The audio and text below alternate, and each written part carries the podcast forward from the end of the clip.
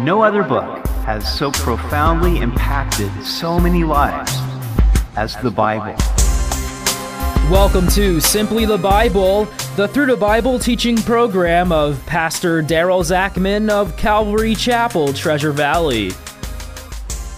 Today we see where Elisha demonstrates the power he has received by the miracles he performs. We hope you'll join us as Pastor Daryl continues in 2 Kings chapter 2 on Simply the Bible.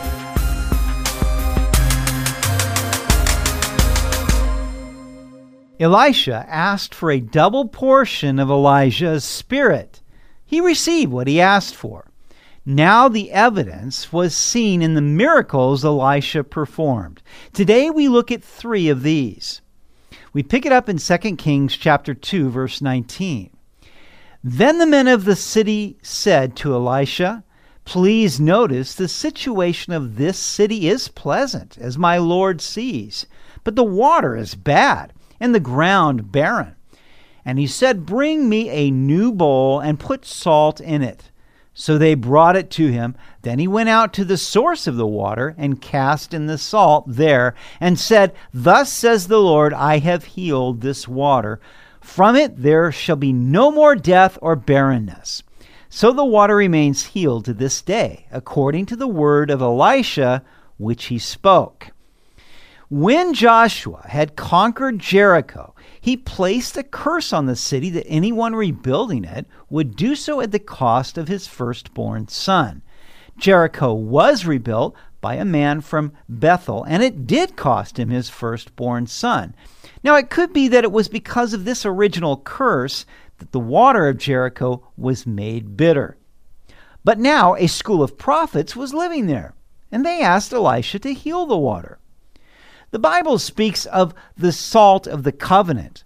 Salt has a purifying and preserving effect. In this case, Elisha told them to pour a bowl of salt into the water to purify it. And miraculously, the water was healed. Cindy and I had the privilege of going to Jericho this past winter for the first time.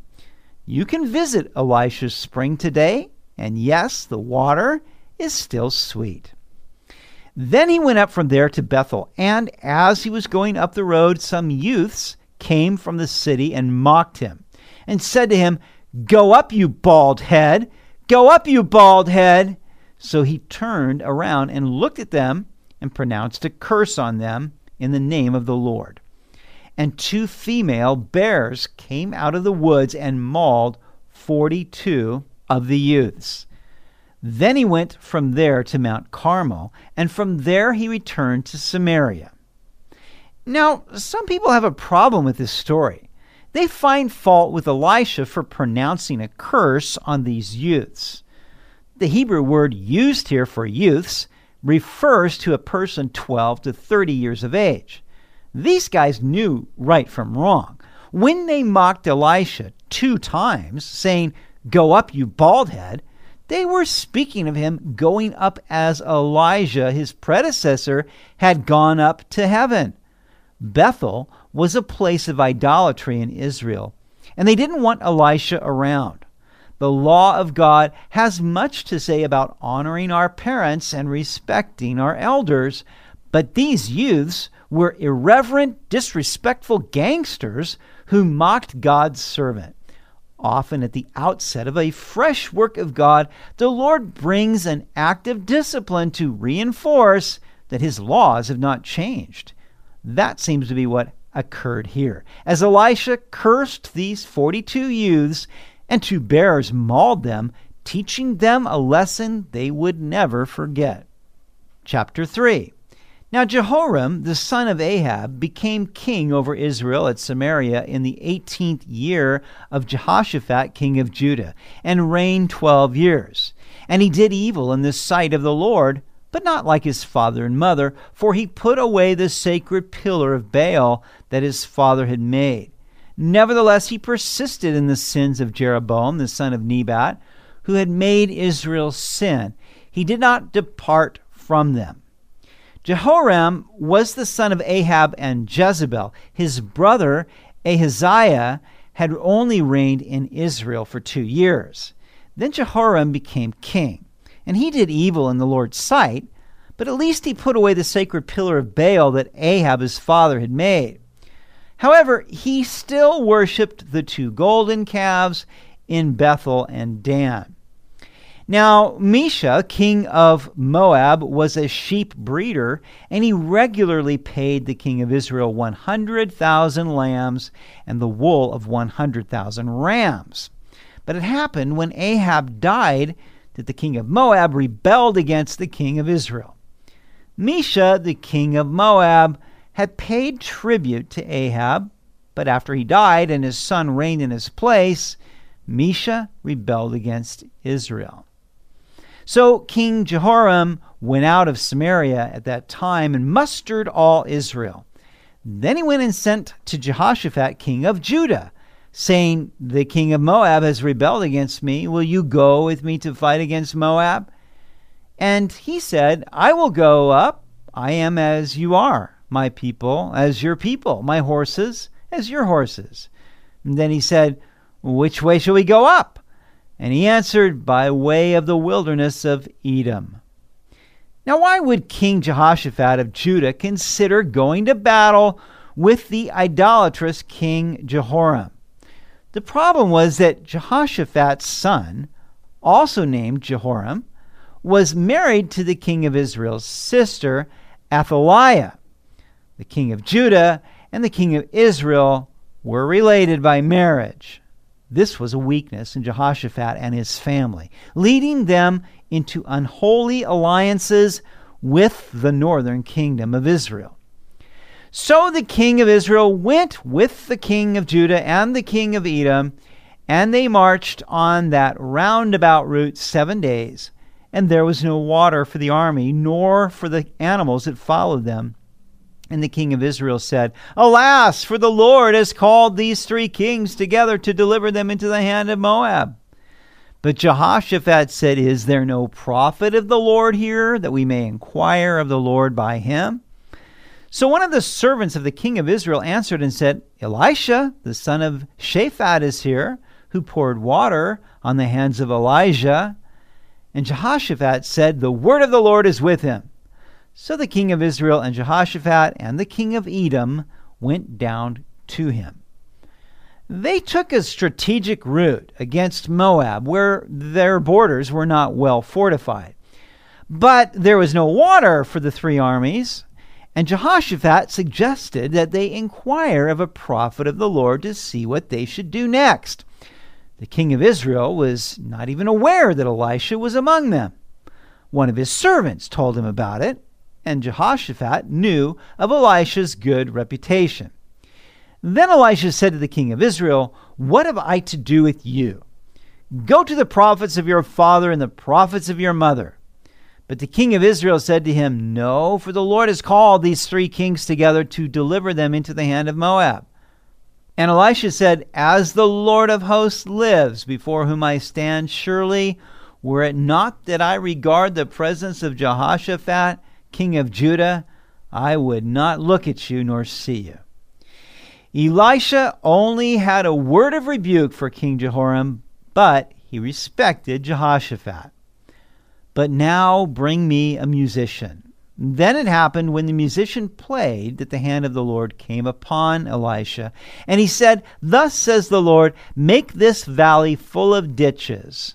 For thus says the Lord, you shall not see wind, nor shall you see rain Yet that valley shall be filled with water, so that you, your cattle, and your animals may drink. And this is a simple matter in the sight of the Lord. He will also deliver the Moabites into your hand.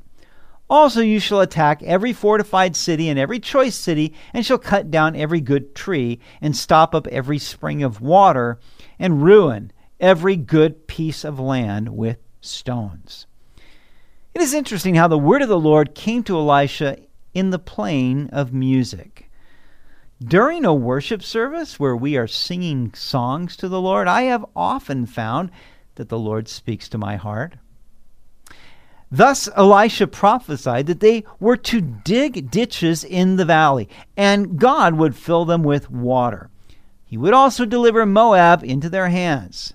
It was a simple matter in God's sight. How often is it that the things that overwhelm us, for which we can find no solution, are simple matters in the eyes of the Lord, if only we would bring them to Him and trust Him with them? Elisha also told them that they were to decimate the cities, trees, springs, and fields of Moab so that they couldn't get back on their feet any time soon. Now it happened in the morning when the grain offering was offered that suddenly water came by way of Edom, and the land was filled with water. And when all the Moabites heard that the kings had come up to fight against them, all who were able to bear arms and older were gathered, and they stood at the border. Then they rose up early in the morning, and the sun was shining on the water, and the Moabites saw the water on the other side as red as blood.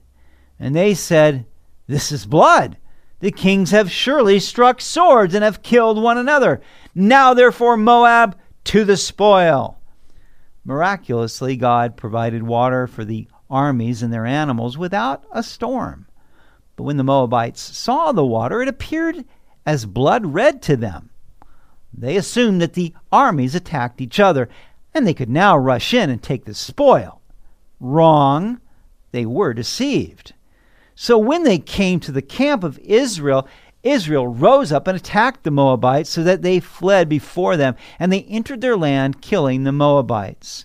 Then they destroyed the cities, and each man threw a stone on every good piece of land and filled it. And they stopped up all the springs of water and cut down all the good trees. But they left the stones of Kir Haraseth intact. However, the slingers surrounded and attacked it. Israel, Judah, and Edom did all that Elisha said, thoroughly defeating the Moabites. And when the king of Moab saw that the battle was too fierce for him, he took with him 700 men who drew swords to break through to the king of Edom, but they could not. Then he took his eldest son, who would have reigned in his place, and offered him as a burnt offering upon the wall. And there was great indignation against Israel. So they departed from him and returned to their own land. The king of Moab offered his eldest son, the crown prince, in plain sight as a burnt offering, presumably to their god Chemosh. As a result, there was great indignation against Israel. We're not told why. It could be that when the Moabites saw what had hit, it could be that when the Moabites saw what it had cost their king, they fought much harder some commentators think that the armies were so repulsed by what they saw that they departed from the Moabites. Clearly, Elisha was empowered by the Lord to perform miracles and to prophesy in the Lord's name. He was cut from the same cloth as Elijah, his beloved mentor. You've been listening to Simply the Bible the Through the Bible teaching program of Pastor Daryl Zachman of Calvary Chapel, Treasure Valley. For more information about our church, please visit our website at calvarytv.org. To listen to other episodes, go to 941thevoice.com or check out our iTunes podcast. Tomorrow we'll see where Elisha supplies oil for a poor widow to pay her debts and a Shunammite woman shows him great hospitality. We hope you'll join us as we continue in the book of Second Kings on Simply the Bible.